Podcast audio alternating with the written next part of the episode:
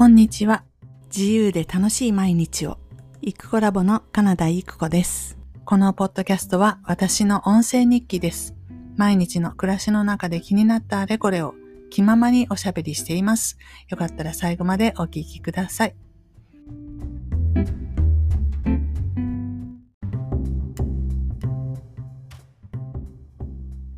こんにちは、イクコラボです。えっと、11月20日20日月曜日の午前11時19分になりました。月曜日ということで、えー、ちょっと落ち着いてね、時間があるので、こうして、ポッドキャストを撮っておるわけですけれども、まあ、週末はね、忙しかったです。土日両方とも。土曜日はね、ついについに、えー、懸案であった橋の下に行って、えヒップホップのあのダンスを動画に撮るっていうことを実際にやりました。で一応こう衣装とかも着ていって、うん、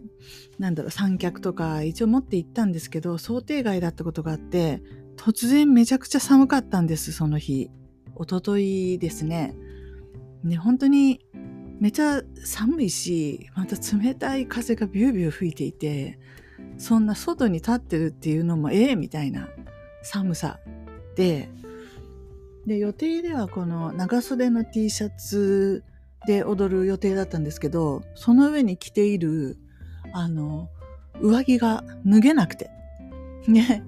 結局なんかモコモコに上着を着たままえー、っと4回ぐらいやってみたかな。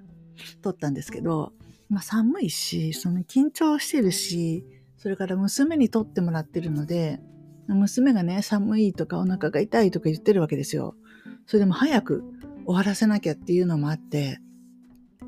むちゃくちゃ、なん、なんていうんですかね、楽しんで踊るとかっていうことは全くないっていう、ひたすらもう頑張らなきゃやらなきゃみたいな追い詰められた感じの撮影になってしまって、で、あ、とてもこれは本番に使えるものではないなっていう出来だったので、まあ、超絶がっかりしたんですけれど、そんなね、寒い思いをして頑張ったのに一つも使えそうにないっていうのは、がっかりでしたけど、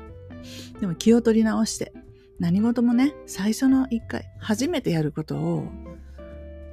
えー、最初の一回目で完璧なものができるわけがないし、まあ練習だと。で、練習するにしても、まあ今日は練習だから適当ねって言って練習するより、やっぱり本気で、これ本番に使うんだ、ぐらいの気持ちで練習した方がいいし、そういうもんだよね。何事も、とにかく、何事にも初めての日というのがあって、何事にもやったことがないから今日初めてそれをするっていう経験があって、で、これで2回目行った時は前にやったことがあるという状態。3回目行ったらもう慣れてる。いつも来ている。みたいな感じになっていくわけで。やっぱり最初の1回が一番、まあ、しんどい、ハードル高い。そしてうまくいかない。っていうことだよなと思いました。これ、まあ冷静に考えればダンスにかか、よ、いや、ダンスに限らず、すべてのことがそうだったよねっていう話ですよ。うん。まあ、遡れば何ですかね。この、ポッドキャストの最初の1回目とかも覚えてないんですけど、多分、なんか変な話して終わっちゃってるはずですよ。だって何喋ってるかわかんないもん。それから、当時はまだ自分で録音して、それをアップロードしてってやってたと思うんで、録音してアップロードするってどうやってやるのみたいな。本当にそんな感じで始めていくんで、それもまあ手探りだったなって思うけど、なんか今までしたこと全部最初の何回かって手探りで、なんならホームページを作りますだって、最初の半年ぐらい手探りで、で、な、なんですかね、本当に、本当にわかんないまま、なんやかんやこう調べたり、人に聞いたり、聞ける人をまず見つけるのが大変だったんですけど、で、出来上がったものもくっちゃくちゃ変なやつ。ができてたんだと思うんですけど、まあ当時はほらインターネット始まったばっかりだから、みんな似たり寄ったり、みんな適当なやつ作ってたんですよ。だから作れれば合格みたいな。だから最初に世の中にないことを初めて始めていくっていう時は本当にすごいレベル低くても許されるっていうか、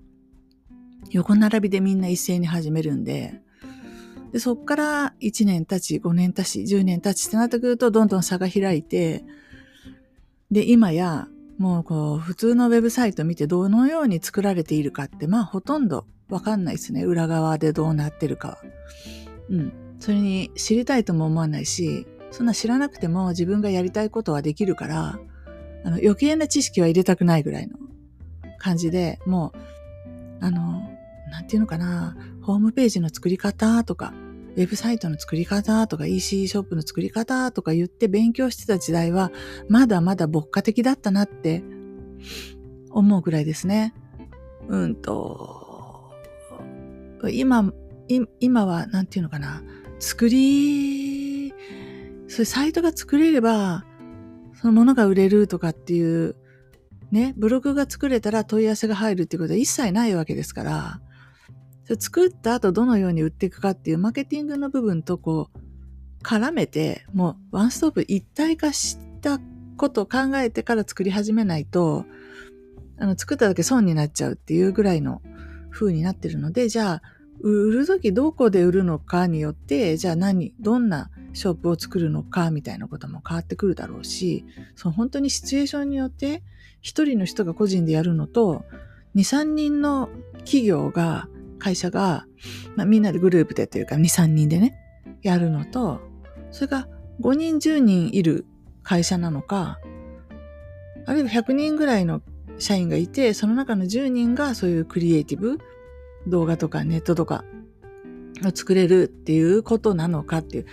こうやって、この段階って別に、あの、松茸梅みたいに分かれてなくて、もっと無限に細かいですよね、その差っていうのが。で、一人でやってるのと二人でやってるので天と地の違いぐらいあるんですよ。じゃあ二人が十人になったら、めちゃくちゃやっぱりできることが変わってくると思うし、っていう風なので、えー、一つの方法、これさえすればっていう方法論で全てが語り尽くせるっていうのはもうすでに幻想で、まあ言ってしまえば嘘だなと思ったりするぐらいもう多様化するっていうか、世の中のインフラとしてインターネットっていうのが定着するっていうのはそういうことですよね。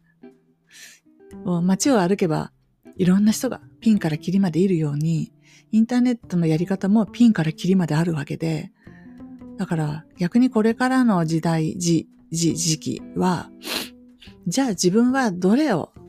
どういうルートを選んだらいいのっていう、その100万通りぐらいある中から、自分が選んだら一番いい、最適化された方法は何なのかっていうのを見つけれるっていうとこが価値になっていくのかなと、本当に思うぐらい。うん。私なんか、どういうわけかマーケティングのことに興味を持っているので、日々気になるメルマガ、メルマガって最近あれですよね。まあ、インスタとか、なんか情報商材、情報送られてくるやつとか、無料である限りかなり見るようにはしているんですけど、まあ、ほぼほぼがね、99.99%が一般論としてはわかるけど、それできないよねっていう話なんですよ。なぜかというと、すべてが企業が、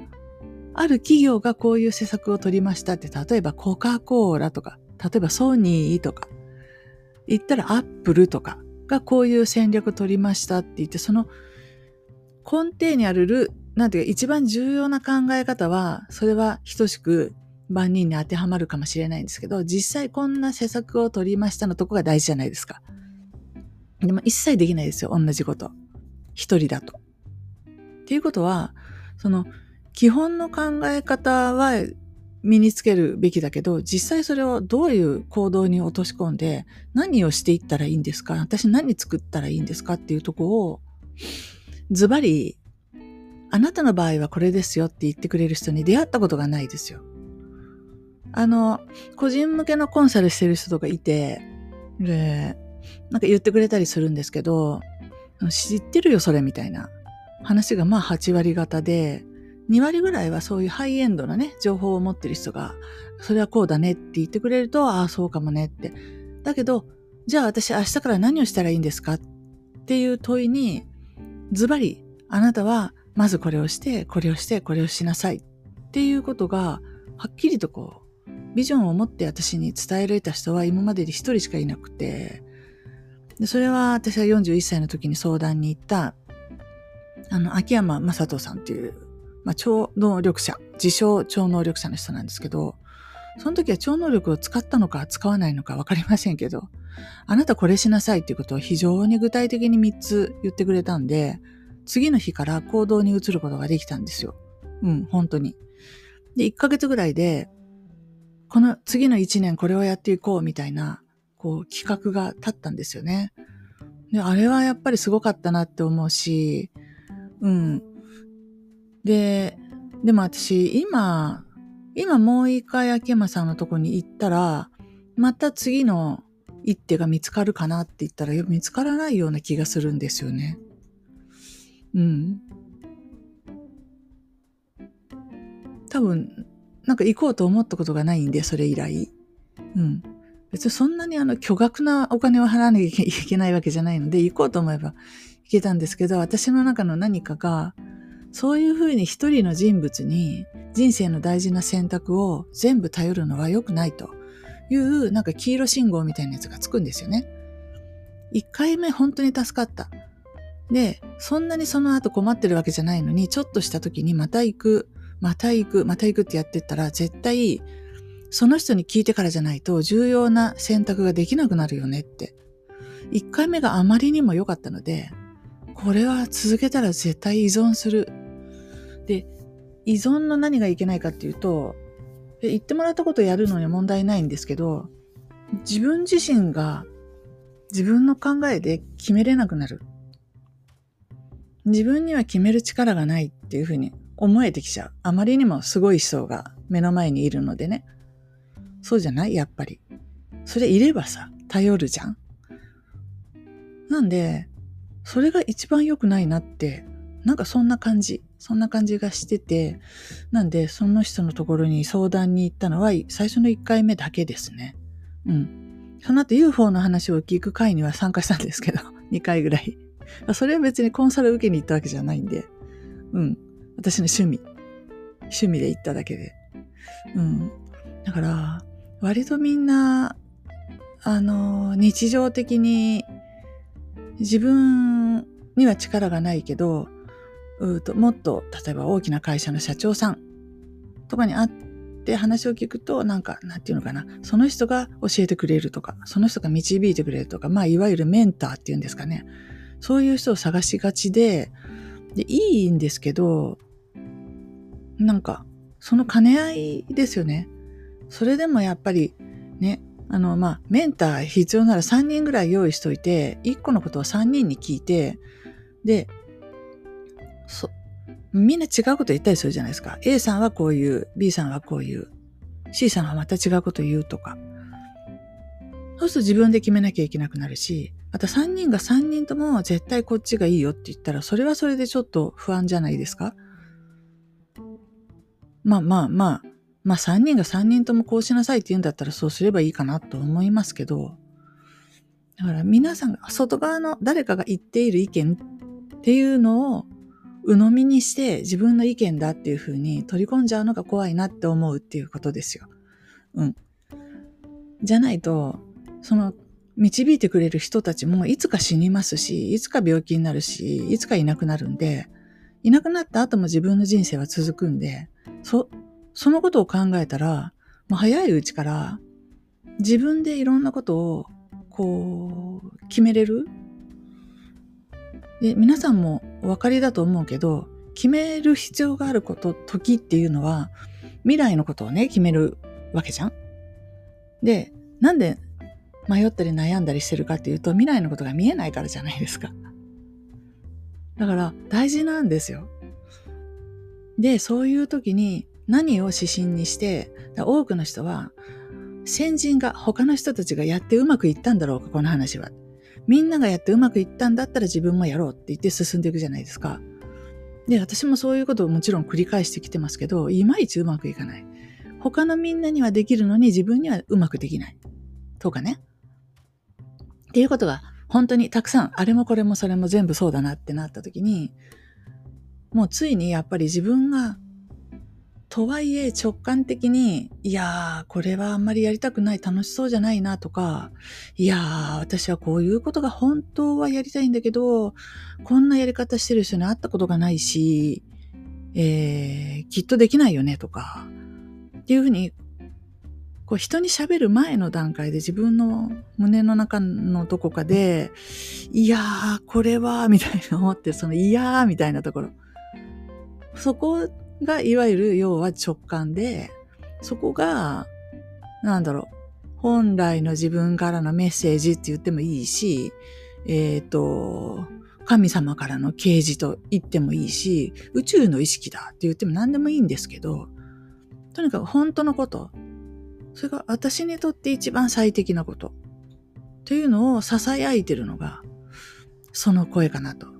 で、私的にはこう無意識からのメッセージっていうのが一番しっくりくるんですけど、無意識だけに意識できてないんでわかんないんですよ。どこにいるのか、誰なのか。なんですけど、絶対あるなと思ってて。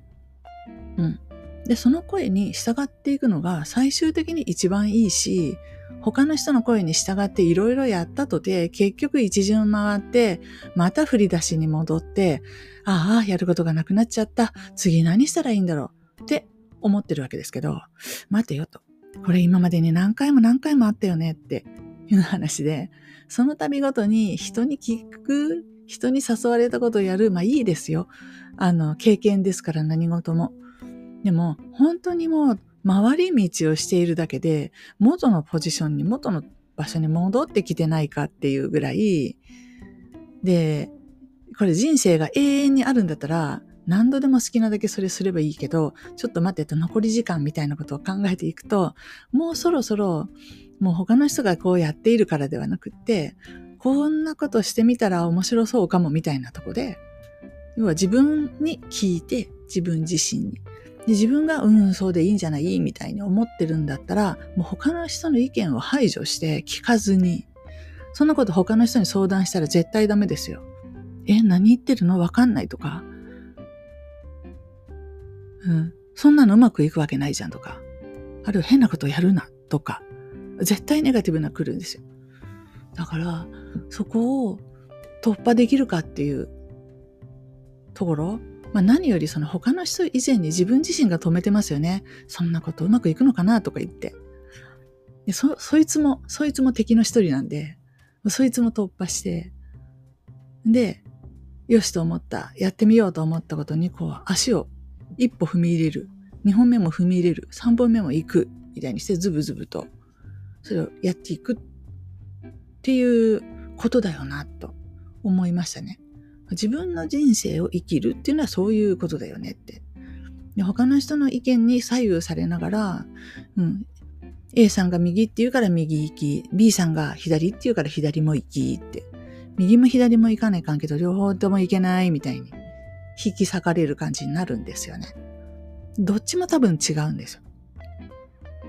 私はそう思いますね。じゃあ、あなた何がしたいのっていうことじゃん ?A さんにどうしてもついてきたいって言ったらついていったらいいじゃないですか。何もかも捨てて。自分の考えとか横に置いて。でもついていききれないから、どうしようって言ってるわけじゃんついていけないんですよ、A さんには。逆に B さんのことが好きなら B さんにずっとついていけばいいけど、B さんについていくと、あれはやめろ、これはやめろ、みたいに言うから、みたいな。B さんとも違うんですよね。当たり前じゃないですか。私っていう人は A さんでもない、B さんでもない、C さんでもない、D さんでもない、誰でもない。誰とも違う。で、よーく見れば、100人いたら100人全員違うんで、気づいてないから、みんな同じような行動をしてるように見えるかもしれないけど、こう掘り下げていったら全員違うこと考えてるはずなんで、うん。だから、その本当の自分みたいなやつを早くこうパクッと見つけて、それをやっていくことができた人が早いうちから芽を出すっていうぐらいの違いかなって。最終的にはみんなそこ行くよねって。行かなかった人は何なんだろうね人生ってって言いながら、いいよねあの人はとか。あの、あの人は能力があるからとか、あの人はお金があるからとか、何かなわかんないけど、あの人はこう容姿がね、あの、美しいからとか、いろんなこと言って、あの、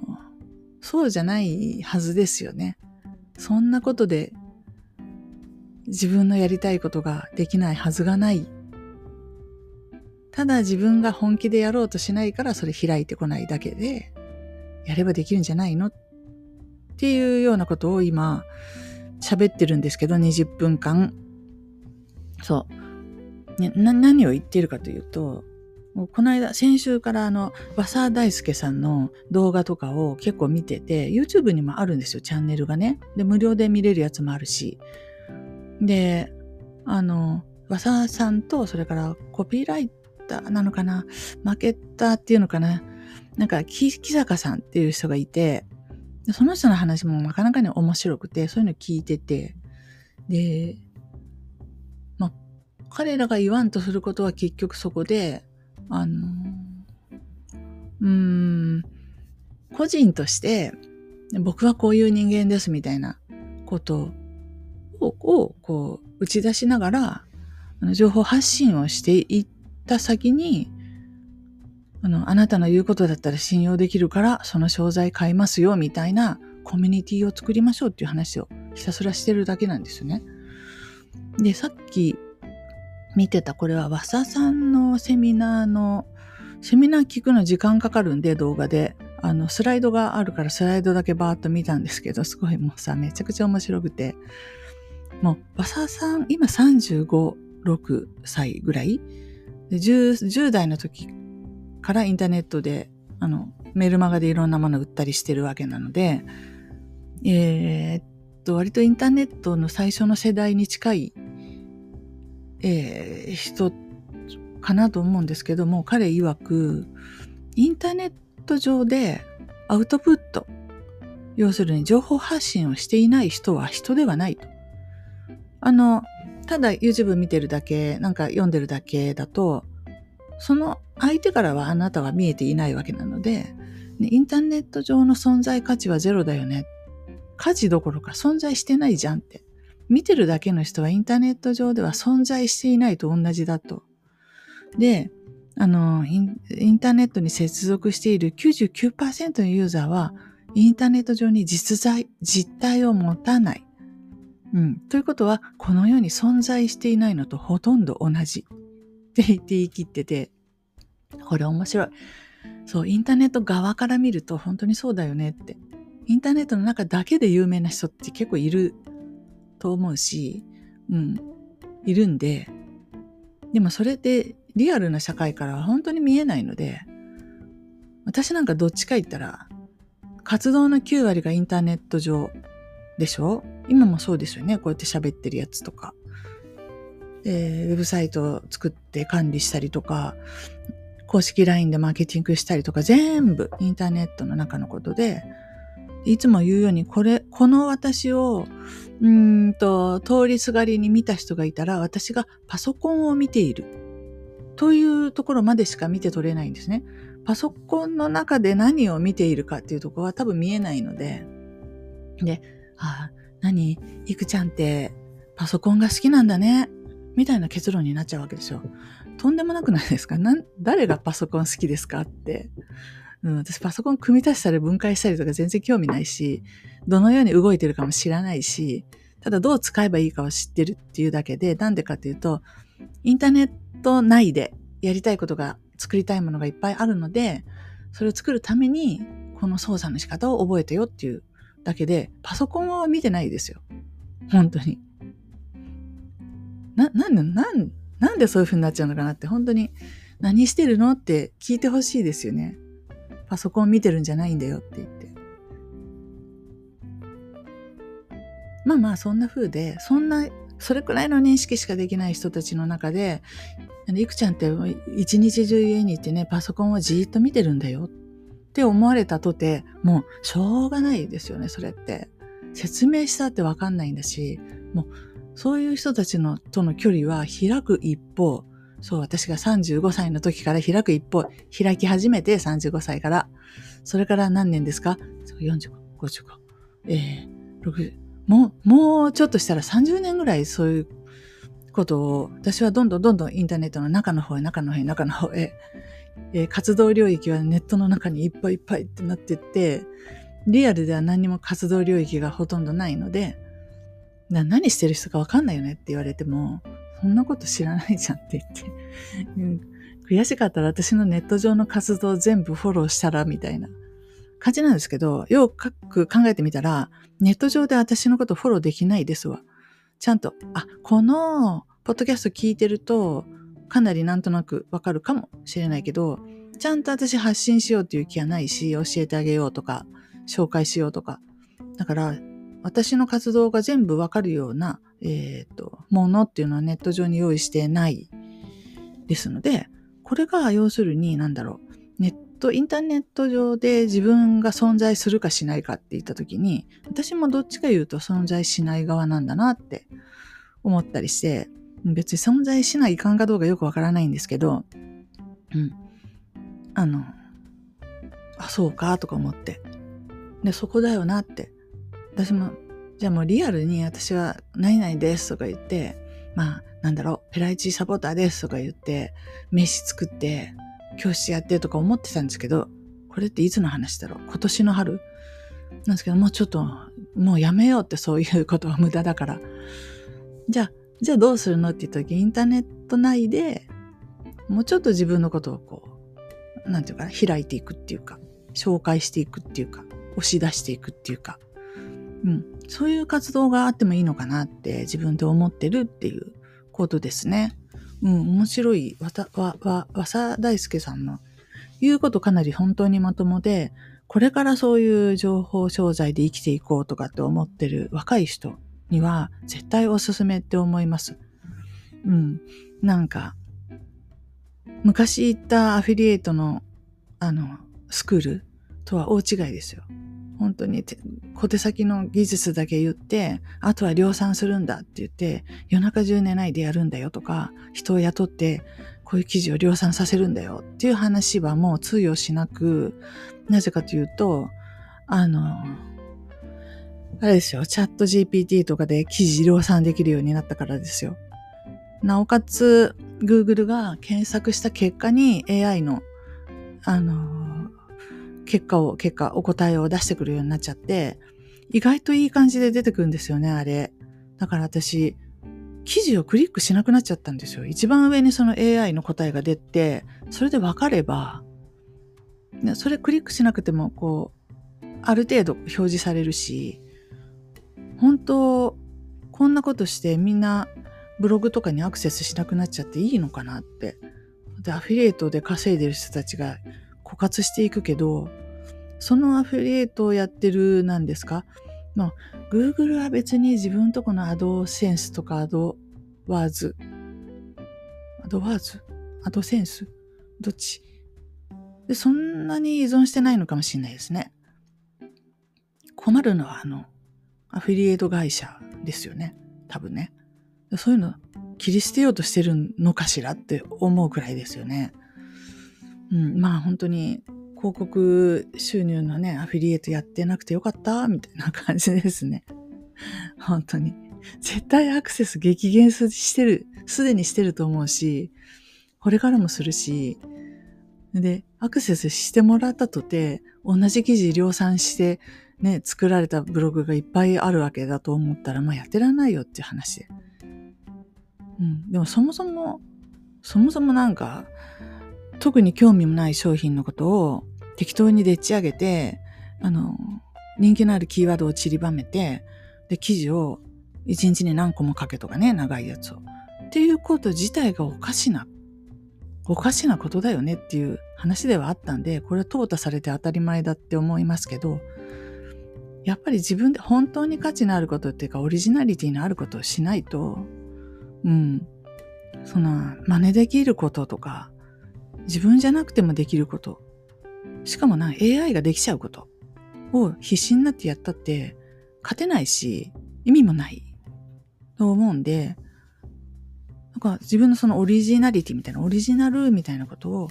どうやって、どのように、え世の中に、つまりインターネットの中にえー、通っていくかというとこが課題だよなぁなんて思っている次第です。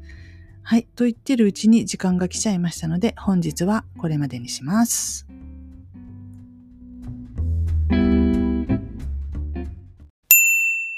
行くコラボワンダーランド。